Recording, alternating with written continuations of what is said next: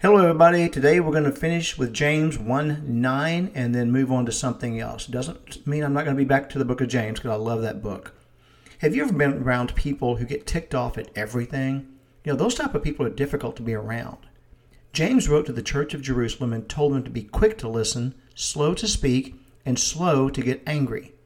It seems that listening well is the key to slowing our emotions down and thinking.